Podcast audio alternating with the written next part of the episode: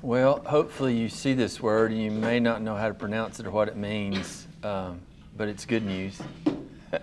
Finally turned the corner. Uh, still going to beat you up, I guess, another few weeks on Sunday morning, uh, but the weekly beating has stopped as far as on Wednesday nights.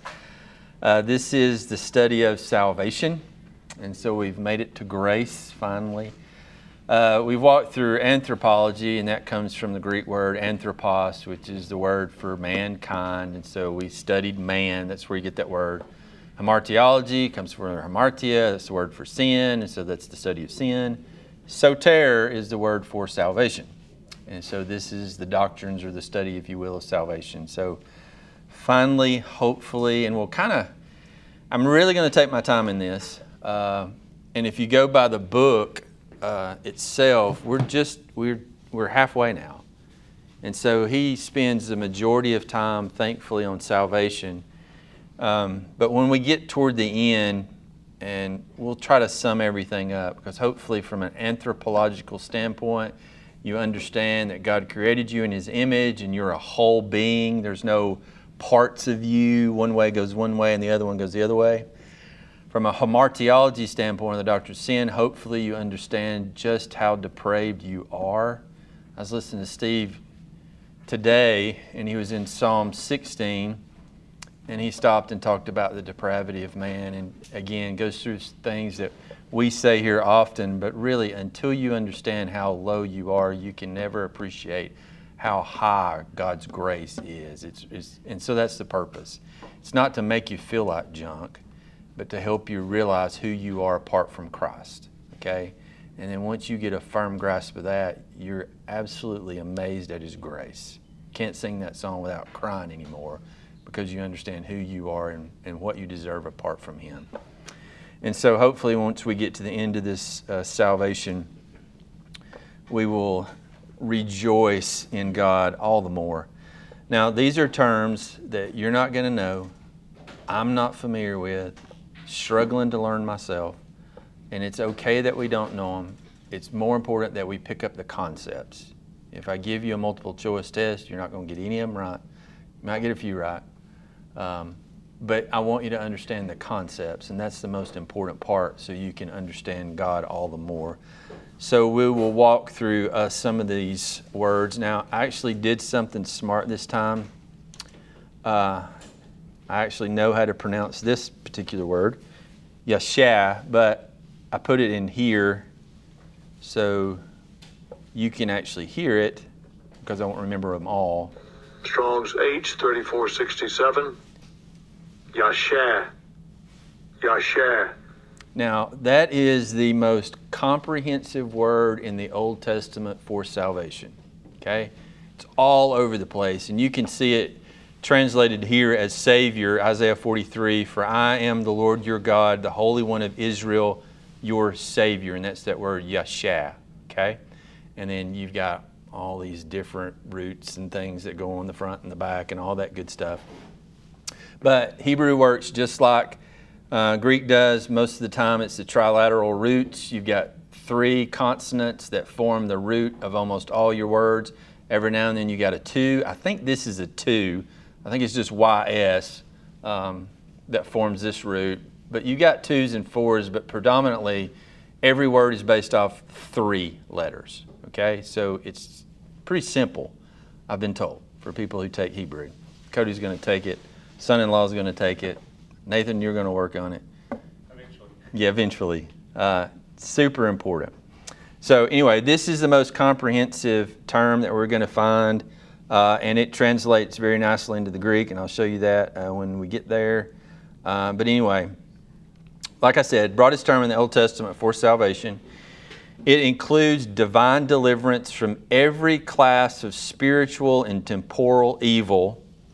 And in the Septuagint, Nathan, tell me what the Septuagint is real quickly so they'll remember that. It's the Greek translation of the Old Testament. You remember when they really wrote it? There you go. So 60% of the Yeshua or this YS root is translated sozo once you get into the New Testament. Okay? S O Z O. So when we get to the Greek side of this thing, sozo is the word that you're going to look at predominantly in regard to Savior, saved, salvation, nouns, verbs, passive verbs, active verbs, all over the place, but you're really just going to deal with these roots, if you understand that, okay? Uh, so this is, to me, I couldn't get past this, and that's why I'm really pretty unfamiliar with the rest of this because I got blown away by this. Um, let me read it to you. According to Matthew 121, Jesus' name, all right, did I write? Yeah, here's Matthew 121 so you can see it. The angel told Mary, She will bear a son, and you shall call his name Jesus, for he will save his people from their sins. Now, this word, besides save, is one of the sozo variations of that root. Okay? No, it doesn't look like it, but that's always translated save. But let me back up so you can see what happened here that should have blown the minds of the Hebrews, okay? Jesus' name was determined by heavenly instruction, the angel, right? Matthew, in this context, also gives an interpretation of the name Jesus. In passing, it describes the future task of Mary's son as to save his people from their sins. This interpretation is certainly connected with the meaning of the name from the Old Testament, Joshua or Yehoshua, formed from the divine name Yahweh, and Sua from the, from the root word Yeshua, which has a continuing life in the Greek Jesus, which means Yahweh is our help. Now let me break all that down for you. What did Joshua do in the Old Testament? Led all the people into the promised land, right? He was their conqueror, he was their leader, so to speak. So when you break down Joshua into its roots, you've got two roots that work in his name, and the first root is Yahweh, how we translate it, but there's no vowels in that word. What is it? Y W Y H W H, Yahweh. Okay, so that's in the word Joshua, or the name Joshua. But also, the root for Yeshua is also in Joshua. So his name literally means God our salvation. Okay? So when you get into, so you've got both the roots, you've got the divine name, Yahshua, both those roots are right here. There's the one for God, right? Yahweh, and here's the word for that yes or Yeshua root word. Put them together, God is our salvation. When you get to Jesus' name, it translates the exact same way into the Greek. So his name means the same thing. So when they're looking at this, Iesu, it's the Greek for Yahweh, and it also brings in Yeshua's root.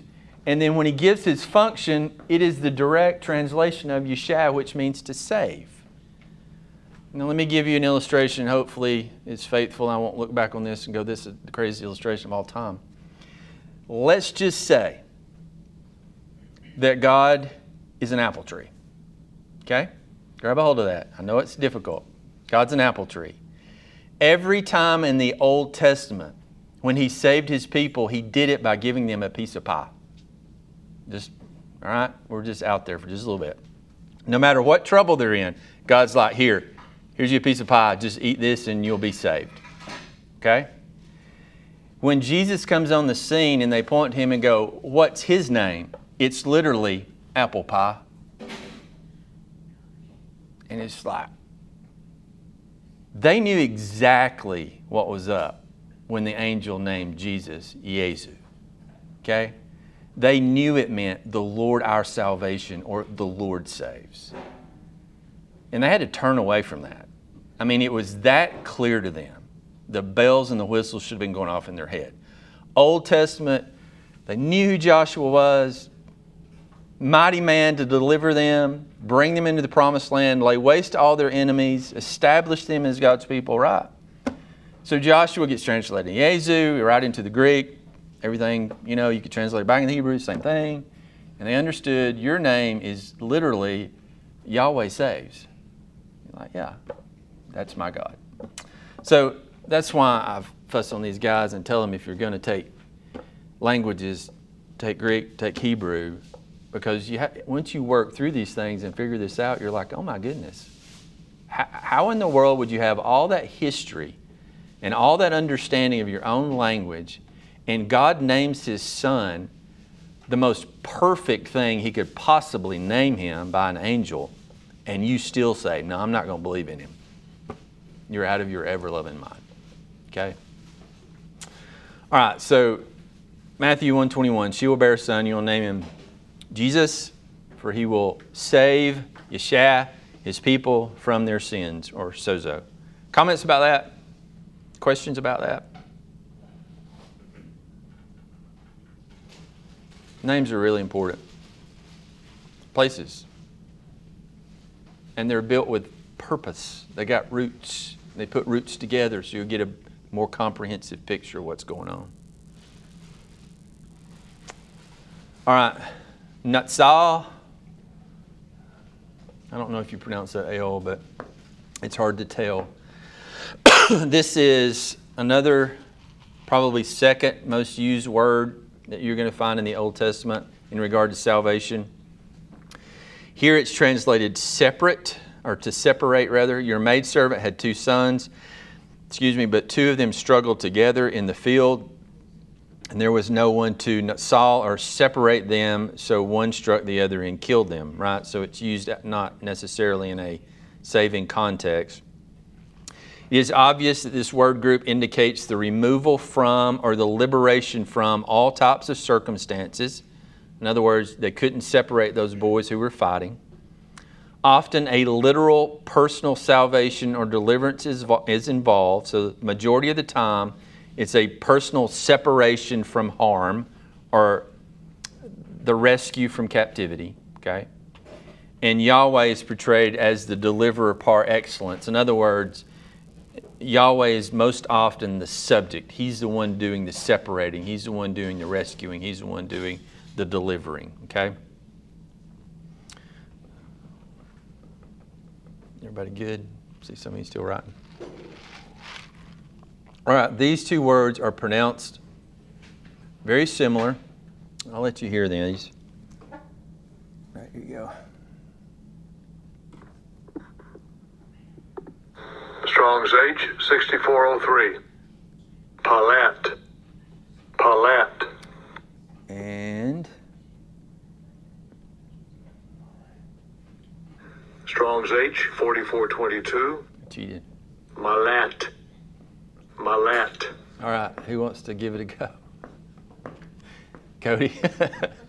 Palat? Palat, Malat. There you go.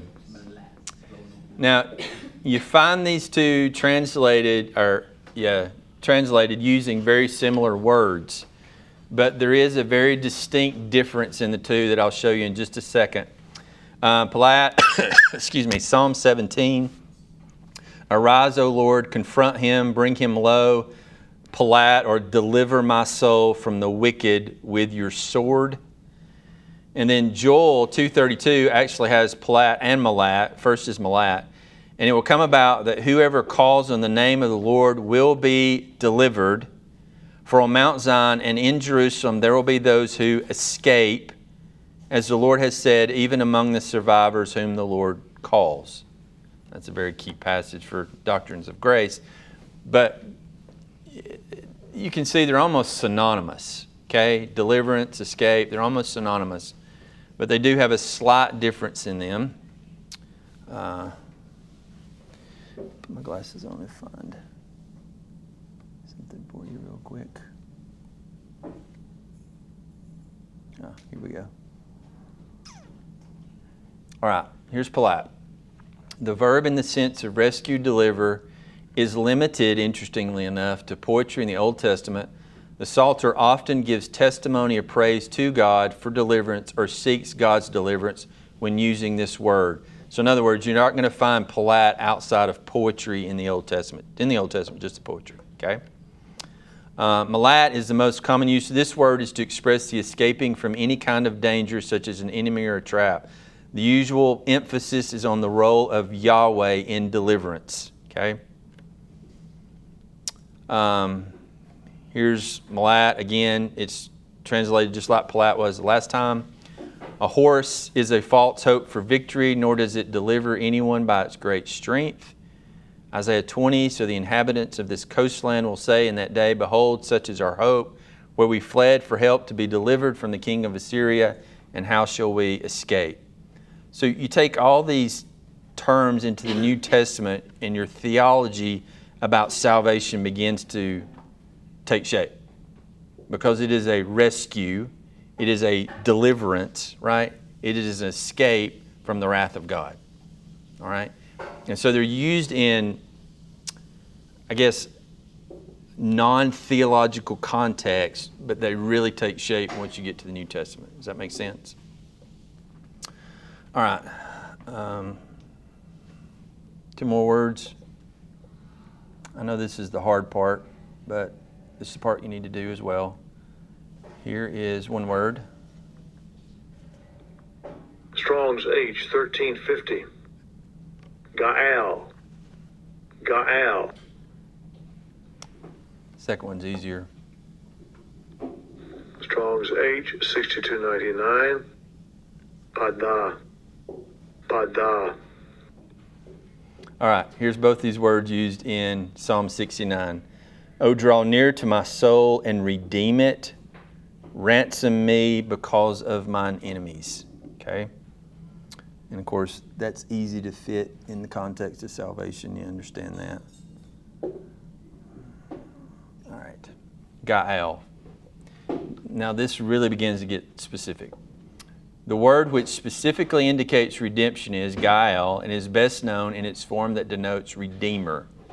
In most passages, redemption may be considered as synonymous with deliverance, but always with the idea more or less developed that the Redeemer enters into a certain relationship with the redeemed, allies himself in some sense with them, and so claims the right of redemption. Gael. So, where is this? What book in the Old Testament is this word going to be used quite a bit? Ruth, the kinsman redeemer, right?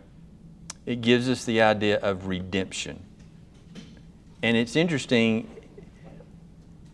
God has the responsibility of redemption when you begin to look at this word because He has associated Himself with us, which would really spill over into the doctrines of grace, you understand. But He's allied Himself with us in eternity past, and He has the rights of redeeming us. All right, padah, parallel word is rendered by the words deliver, redeem, ransom, rescue. It is used of the firstborn who were regarded as representatives of those who had been spared when the firstborn of Egypt was destroyed. Padah is often adopt, uh, adopted to represent the deliverance of a servant from slavery. The word is not used in the technical sense which Gael expresses, but especially refers to deliverance from bondage. So, where in the Old Testament are you going to see this word used often?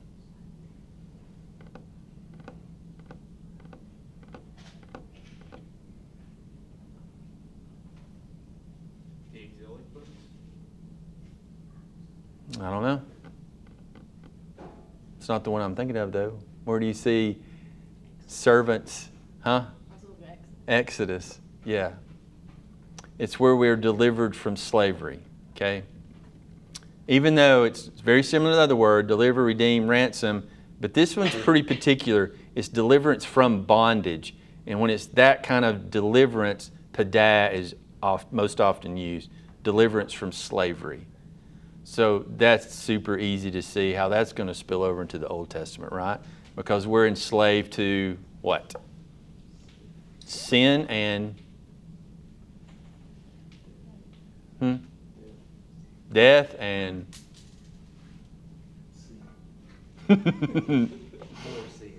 more sin. Who are we enslaved to? I love how y'all don't give any credit to Satan whatsoever, but he's on that list too. There you go. Yeah. Yeah, we're enslaved to him. But I appreciate how you guys go, sin, more sin.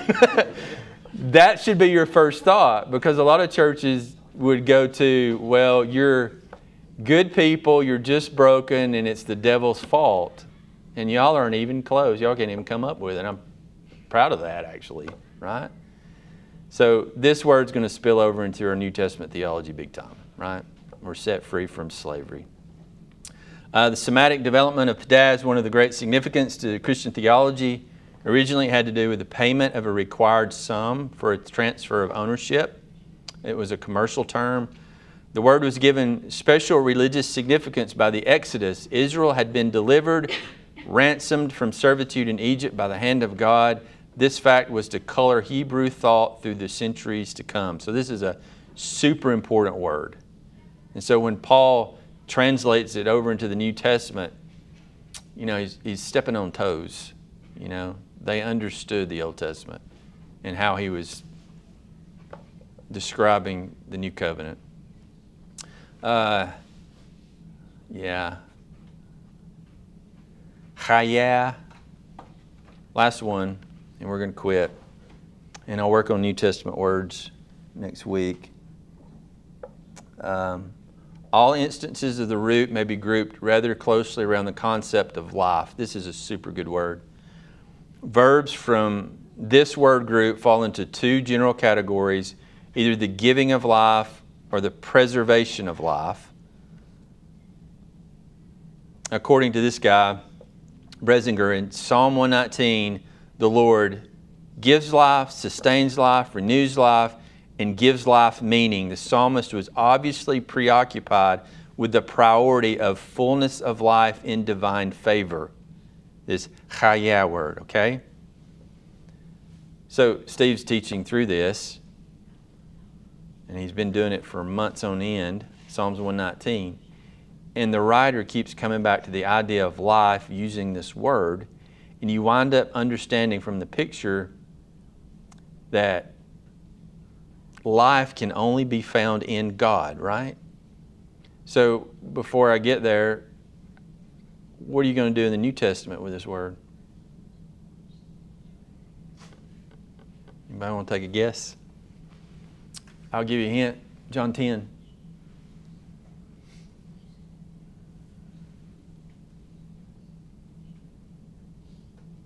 I have come that they may have life and have it what? More abundantly. I mean, there's so many connections between old and new. There is no break whatsoever. So let's look at some of these. Turn with me to Deuteronomy. And you'll see him go nuts with these words.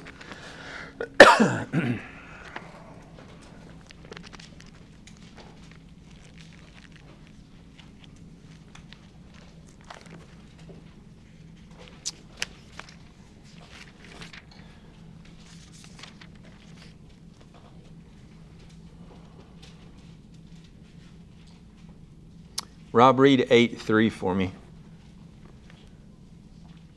Uh, and he humbled you and let you hunger and fed you with manna, which you did not know, nor did your fathers know, that he might.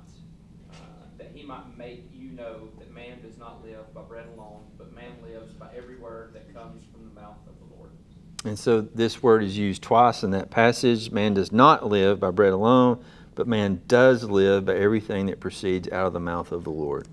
I mean, if you just sit there and contemplate on that passage, you begin to understand life can only be found in God. Physical life, spiritual life, life, period, only be found in God. So that's built in the Old Testament. That understanding is built in the Old Testament. And so when we get to Jesus in the New Testament, all the lights come on and you understand life can only be found in Christ. It's no other place do we have life, no other person. So turn over to Deuteronomy 30, and he uses this word a number of times. Travis, read 30, 15 down through 20. See, I have set before you today life and good, death and evil.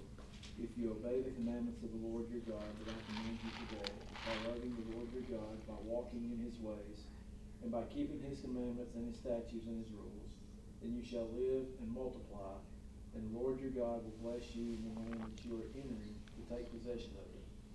But if your hearts turn away, and you will not hear, but are drawn away to worship other gods and serve them, I declare to you today that you shall surely perish.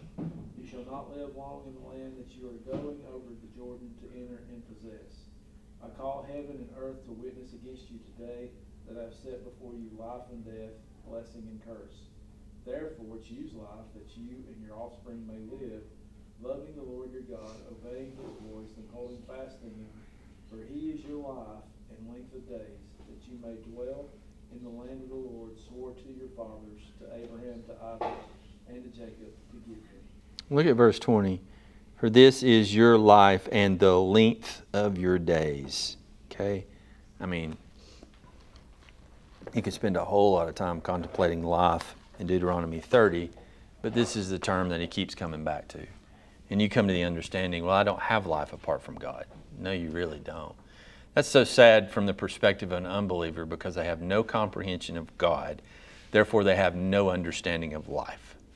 Because until you're in relationship with God, you cannot understand life. In fact, you don't even understand what is truly life, right? And so that's why when Jesus comes, uh, he is the bestower of abundant life. I have come so that you may have life and have it more abundantly. Okay? All right. I know you won't remember the words. Hopefully, some of the concepts will stick in your brain, uh, especially with the redemption, kinsman redeemer, re- uh, escape from uh, slavery, deliverance, separating unto yourself, and then this general word, yeshah, which is going to be the word sozo in the New Testament. All right, questions?